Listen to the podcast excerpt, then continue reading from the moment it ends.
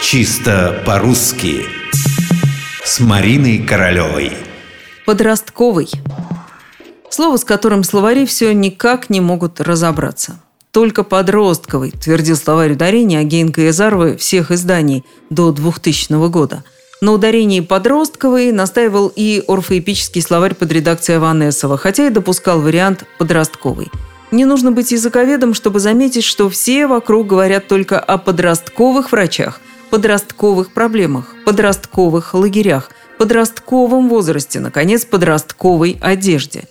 А что обычно происходит в таких случаях, когда все вокруг говорят, а словари сопротивляются – Увы, путь только один. Если вариант как вирус охватывает все больше и больше носителей языка, норма, в конце концов, сдвигается. Неохотно, но сдвигается, то есть меняется. И очередной словарь просто вынужден со временем это зафиксировать.